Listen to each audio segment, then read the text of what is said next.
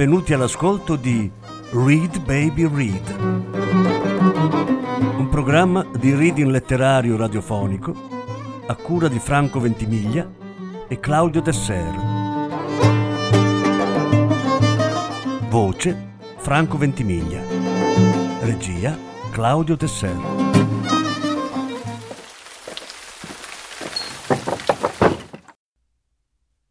Il commissario Aldani e la banda di Natale di Michele Catozzi. Dottore, cosa ci facciamo qui di preciso? chiese l'ispettore Mannin, appoggiando per l'ennesima volta le mani sul termosifone nel vano tentativo di scaldarle.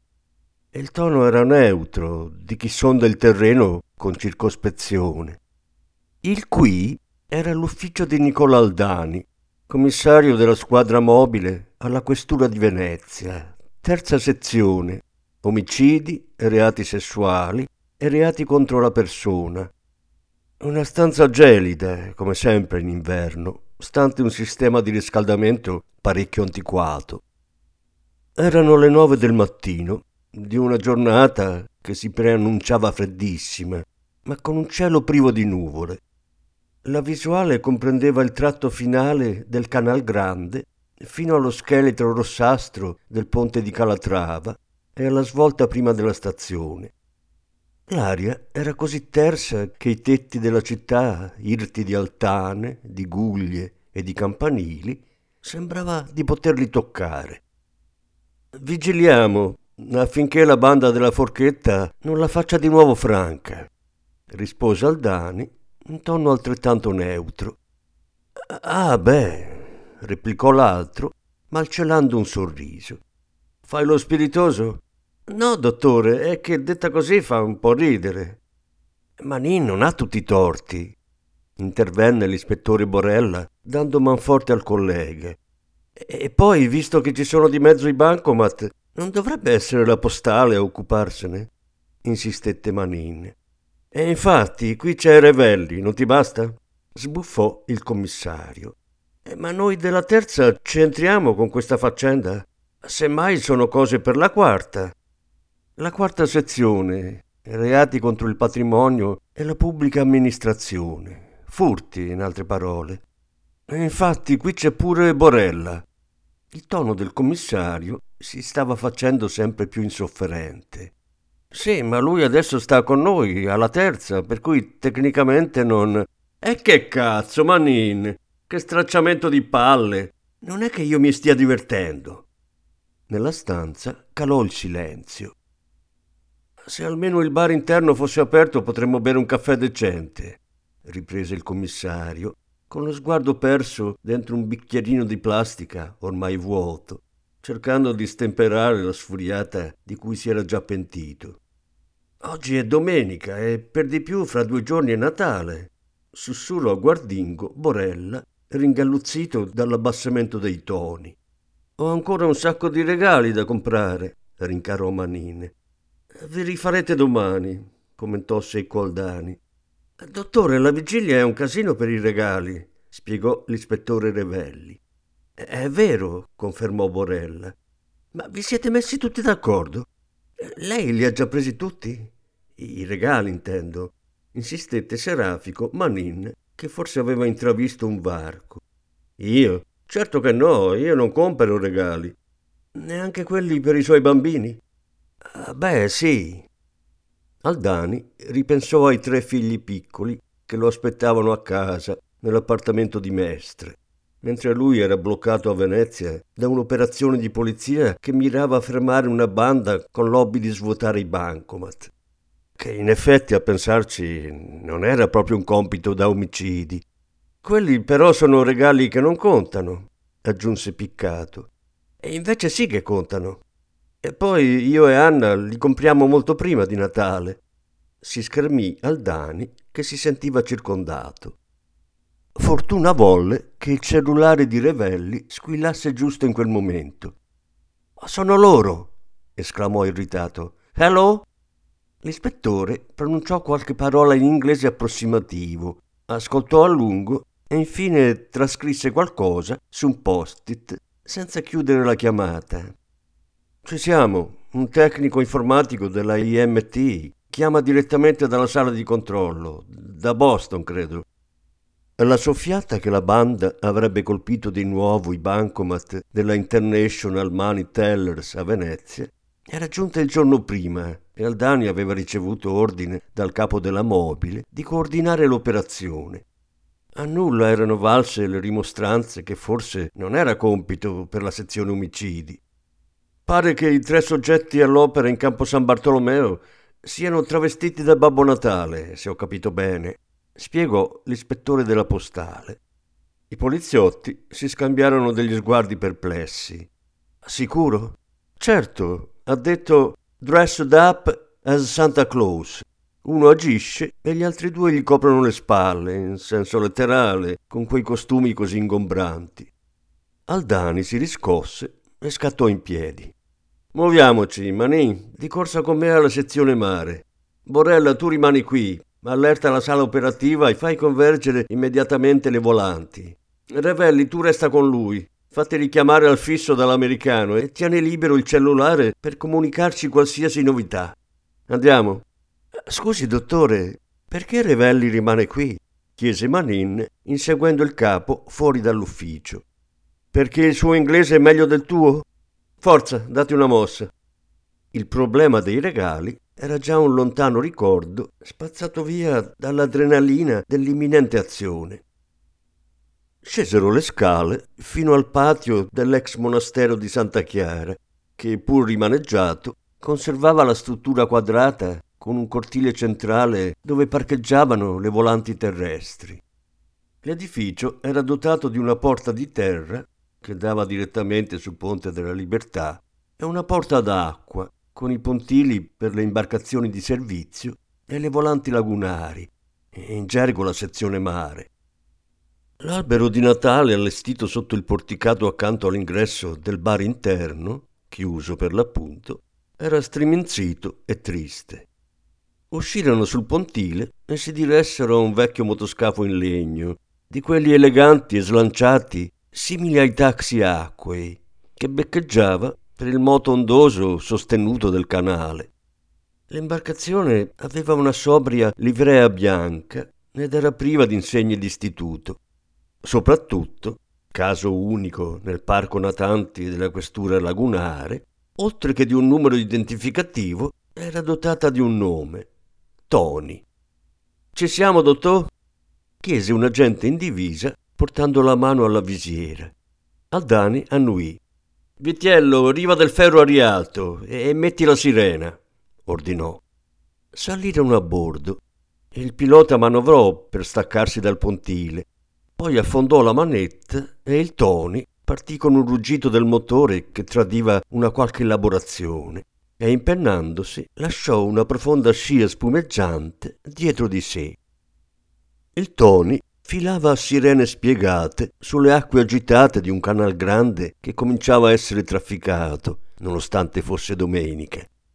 E il motoscafo della polizia si destreggiava con abilità tra vaporetti, lancioni, taxi acquei e imbarcazioni varie, creando non poco scompiglio e causando una pioggia di improperi da parte dei marineri, irripetibili e rigorosamente in venezian stretto.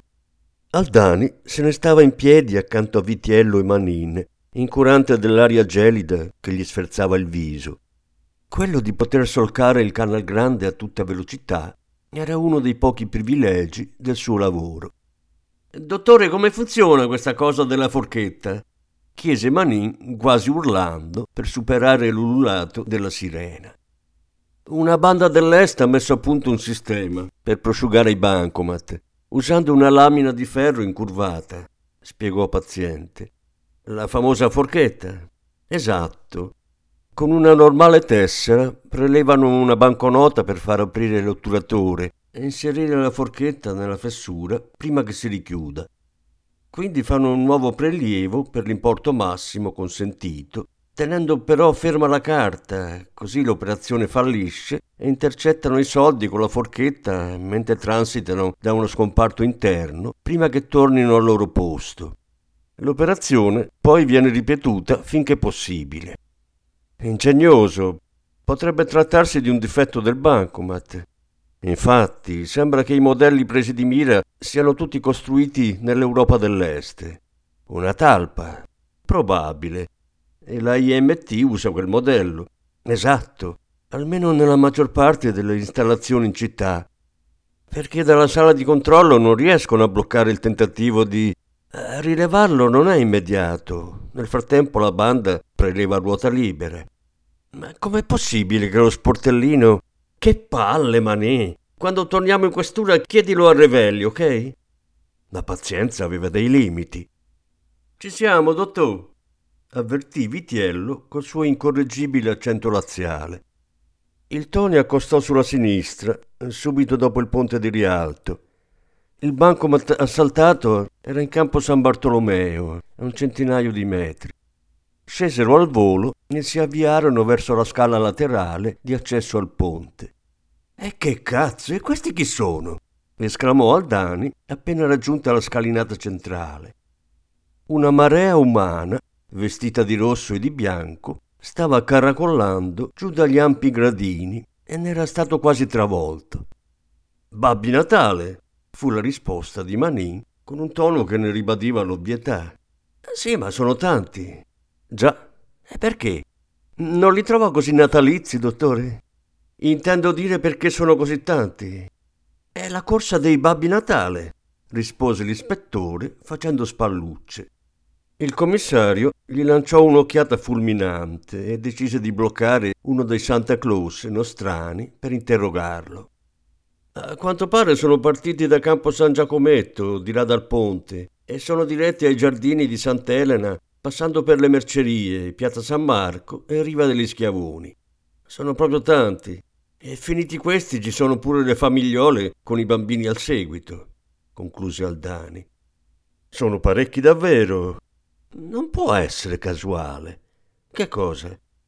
La banda assalta Bancomat vestiti da Babbo Natale. Quale migliore camuffamento in una città invasa da centinaia di babbi? Quella caccia all'uomo rischiava di diventare una missione impossibile. Non fecero in tempo a raggiungere il bancomat incriminato che arrivò la telefonata di Revelli. La banda aveva appena colpito proprio alle mercerie, le calli assiepate di negozi che univano Rialto con San Marco. Fecero lo slalom tra un Babbo Natale e l'altro, ma quando giunsero davanti al bancomat installato in un piccolo locale tra due negozi, dei banditi di nuovo non c'era più traccia. Quale sarà il prossimo obiettivo? Da queste parti è pieno di bancomat e di Babbi Natale, commentò Manin. Seguiranno il percorso del... Aldani si interruppe e tirò fuori il telefono. Borella, ascoltami bene, i banditi probabilmente si stanno dirigendo dalla piazza verso Sant'Elena lungo Riva degli Schiavoni e Riva Sette Martiri. E lì ci sono i tre grossi imbarcaderi di San Zaccaria con i nuovi bancomat IMT. Fagli allertare il commissariato di San Marco, che mandino a sorvegliarli le pattuglie appiedate e tutti gli agenti in divisa e in borghese disponibili. Cerchiamo tre soggetti travestiti da Babbo Natale il problema è che non sono soli. Il commissario chiamò Vitiello e gli ordinò di portarsi ai pontili di Piazzetta San Marco. Occhi aperti, disse infine, dirigendosi verso la piazza con i babbi che affollavano le calli. Purtroppo, oltre a quegli ufficiali iscritti alla corsa, ce n'erano altrettanti di ufficiosi che contribuivano a una confusione generale della quale i banditi potevano facilmente approfittare. Se tre babbi Natale si fossero attardati a un bancomat, chi li avrebbe mai notati? Da sotto la torre dell'orologio sbucarono in piazza San Marco. Era splendida, inondata di sole e piena di gente. Non la folla di turisti cialtroni dell'alta stagione estiva, in canottiera infradito, ma quella appena più selezionata, però non troppo, degli amanti delle atmosfere natalizie, Davanti alla basilica e al palazzo ducale il flusso dei babbi Natale impazziva per via di continui selfie e foto di gruppo, un delirio. Aldani chiamò Revelli. Notizie del tecnico IMT? Nessuna. Forse i soggetti sono soddisfatti del bottino. Oppure si sentono braccati e hanno interrotto la gita. Comunque gli americani stanno monitorando senza sosta. Ok, chiama se ci sono novità. Cosa faranno ora? chiese Manin. Se vedono i nostri, e dubito che non li noteranno, forse torneranno indietro o si disperderanno nelle calli dietro riva degli schiavoni. E se avessero un complice che li aspetta con una barca, è l'unico modo per filarsela alla svelta. In quel momento la radio che Manin teneva in tasca cominciò a gracchiare. Era la sala operativa.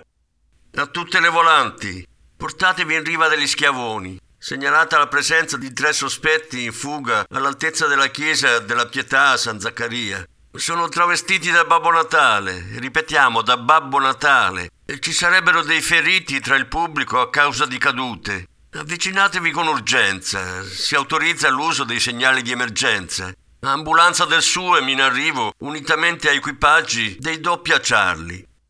Pure i cugini carabinieri, commentò Manin. Eh certo, hanno la caserma dietro l'angolo. Così magari ci scippano il merito dell'arresto. Mani, non dire stronzate, pensiamo prima a prenderli. Il Tony incrociava nello specchio d'acqua antistante la piazzetta. Sembrava uno squalo in attesa della preda.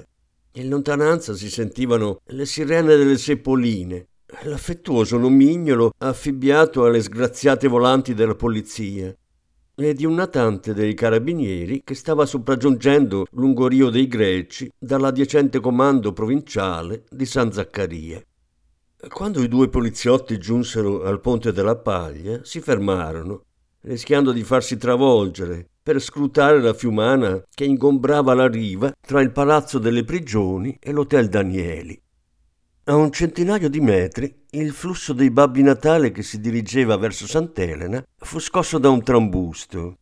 Tre babbi si stavano facendo largo a forza nella strettoia del ponte del Danieli, cercando di far risalire la corrente. Sono loro! urlò Aldani mettendosi a correre, seguito a ruota da Manin.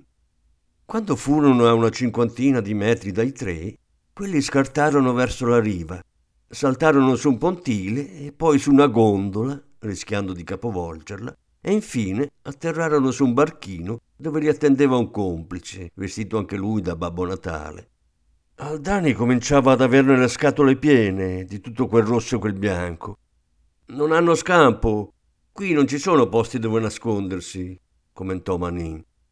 Le sirene si stavano avvicinando. Il barchino partì a razzo. Il pensiero di Aldani andò in automatico ai caparozzolanti abusivi che pescavano vongole tossiche nel canale dei petroli a Porto Marghera o nove lame di vongole in Laguna Nord. Tutte attività proibite. Il motore a occhio e croce doveva essere un Yamaha truccato da almeno 65-70 cavalli.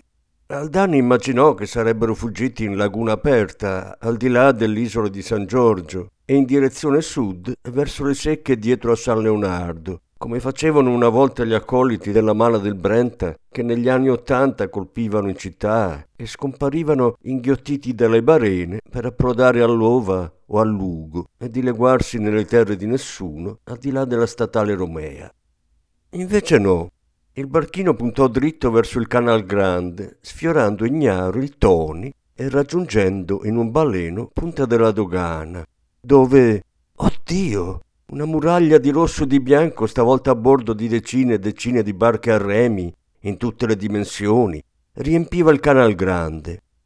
Ma ne, e quelli che cazzo sono? Sembrerebbero Babbi Natale, dottore. Fa il segno a Vitiello di accostare, ordinò il commissario. Saltarono a bordo direttamente dalla riva, trafelati e senza fiato. Vitiello, comprendendo al volo, lanciò il Toni all'inseguimento del barchino Manin nel frattempo ne approfittò per aggiornare via radio la sala operativa. Vitiello, quello che cosa diavolo è? chiese Aldani, indicando il nugolo di barche dirette verso l'Accademia e Rialto. È il corteo acqueo dei Babbi Natale, dottor. Oggi non ce la possiamo proprio fare, sussurrò sconsolato Aldani, scuotendo la testa. Per gli appassionati della voga veneta è un appuntamento da non perdere. Ci sono centinaia di imbarcazioni tipiche della laguna, mascarette, caorline, sampierotte, puparini e sopra i babbi Natale a remare.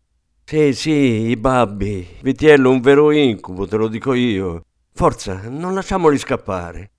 I fuggitivi stavano già rallentando per mescolarsi senza troppo dare nell'occhio alla selva di rosso e di bianco. Il Tony accelerò portandosi a ridosso dei regatanti. Un barchino tra cento barche a remi non sarà difficile da individuare, commentò Aldani fiducioso. Lo dice lei, guardi lungo le rive, è pieno di fuoribordo e molti occupanti sono vestiti da Babbo Natale, replicò l'ispettore. All'improvviso Vitiello tolse gas. Beh, dottor, mica posso investirle le barche.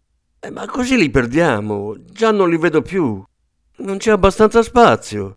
Ti autorizzo io, metti la sirena. Va bene, dottor, allora vado. Vai, vai. Il Tony ruggì, si sollevò sulla prua e si infilò a sirene spiegate tra i regatanti, seminando lo scompiglio. Qualcuno già in equilibrio precario sulle imbarcazioni più piccole finì in acqua, lanciando sequele di porchi alla veneziana da far impallidire un gondoliere. Il corteo si allungava per tutto il Canal Grande sino a Rialto, dove aveva termine la regata, secondo il ben informato Vitiello. Eccoli lì! esclamò Manin indicando il barchino fuggitivo. I babbi a bordo sembravano dei semplici spettatori che seguivano il flusso dei partecipanti. Una volta accortosi di essere stato individuato, il conducente del barchino diede però tutta manetta, puntando decisamente verso Rialto. Il Tony gli andò dietro senza esitare. Sulla sua scia un'ecatombe di barche a remi. Superati il ponte e tutta la zona dei mercati sulla sinistra, il barchino accostò alla riva della loggetta dove nei giorni feriali si teneva il mercato del pesce, ma che per l'occasione era stata attrezzata con tavolate di panettoni, prosecco e cioccolata calda.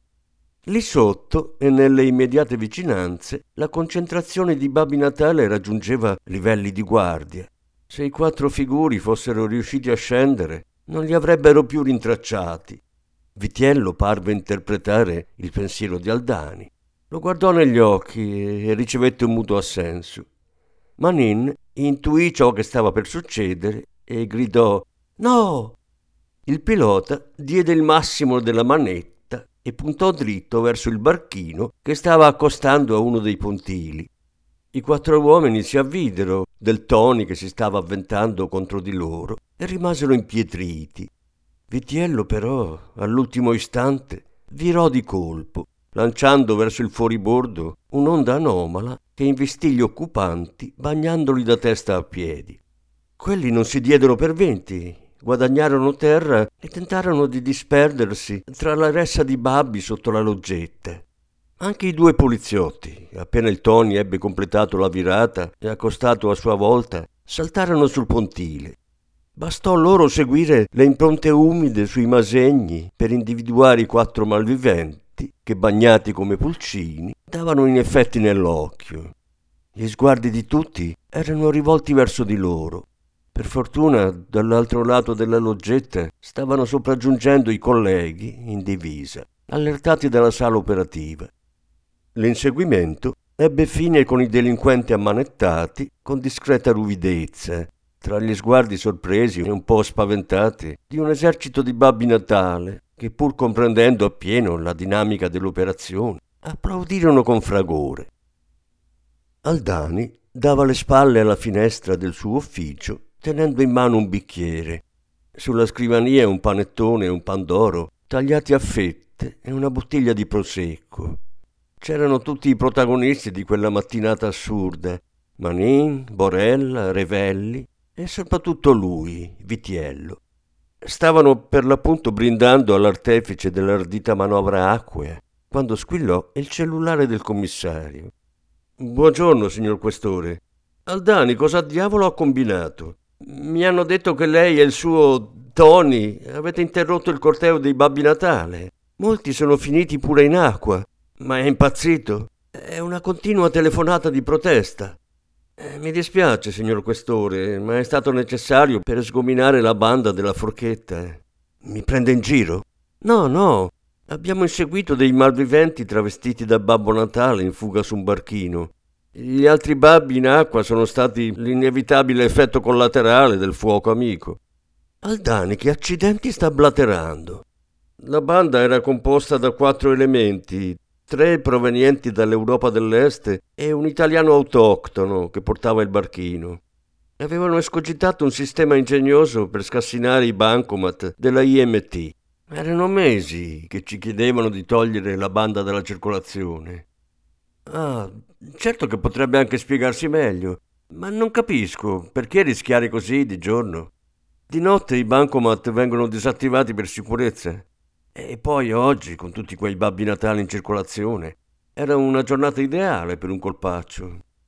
Molto interessante. Ha detto IMT? Sì, quelli che stanno invadendo la città di cash machine, con commissioni da rapina. Pure i pontili a CTV si stanno prestando a... Aldani, abbia pietà, non cominci con una delle sue filippiche, non oggi che è domenica. Ma lo sa che tra due giorni è Natale? Sì, lo so. Mi faccia avere piuttosto i dettagli dell'operazione. Dovremmo convocare una conferenza stampa. Certo, signor Questore. La faccio chiamare subito da un collega delle relazioni esterne. Ne approfitto intanto per porgerle i miei auguri. Mi stia bene. Il commissario chiuse il telefono con un gesto frettoloso. Dove erano rimasti? Ah, un altro brindisi ci stava proprio. Auguri ragazzi, siete davvero una bella squadra. Squillò di nuovo il telefono. Era Anna. Allora, quando torni a casa, i bambini fremono. Eh, fra un'ora sono lì, per oggi ho finito. Sicuro? Di solito quando dici così, tranquilla, e di ai bimbi che ho una storia divertente da raccontare. A casa non parlava mai del suo lavoro, soprattutto ai bambini anche se spesso glielo chiedevano. D'altra parte la sezione omicidi non offriva di frequente spunti adeguati. Stavolta però era l'occasione ideale per fare un'eccezione. Una storia divertente? chiese Anna, dubbiosa. Sì, parla di Babbi Natale.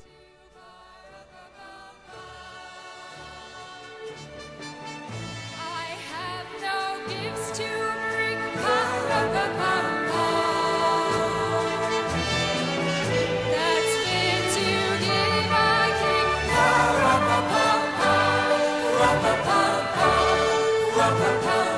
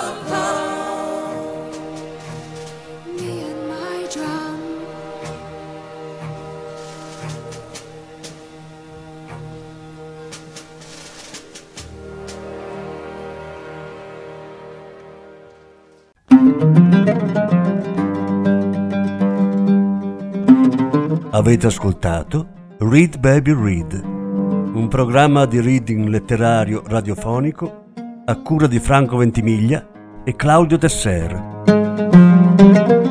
Grazie per l'ascolto, alla prossima settimana.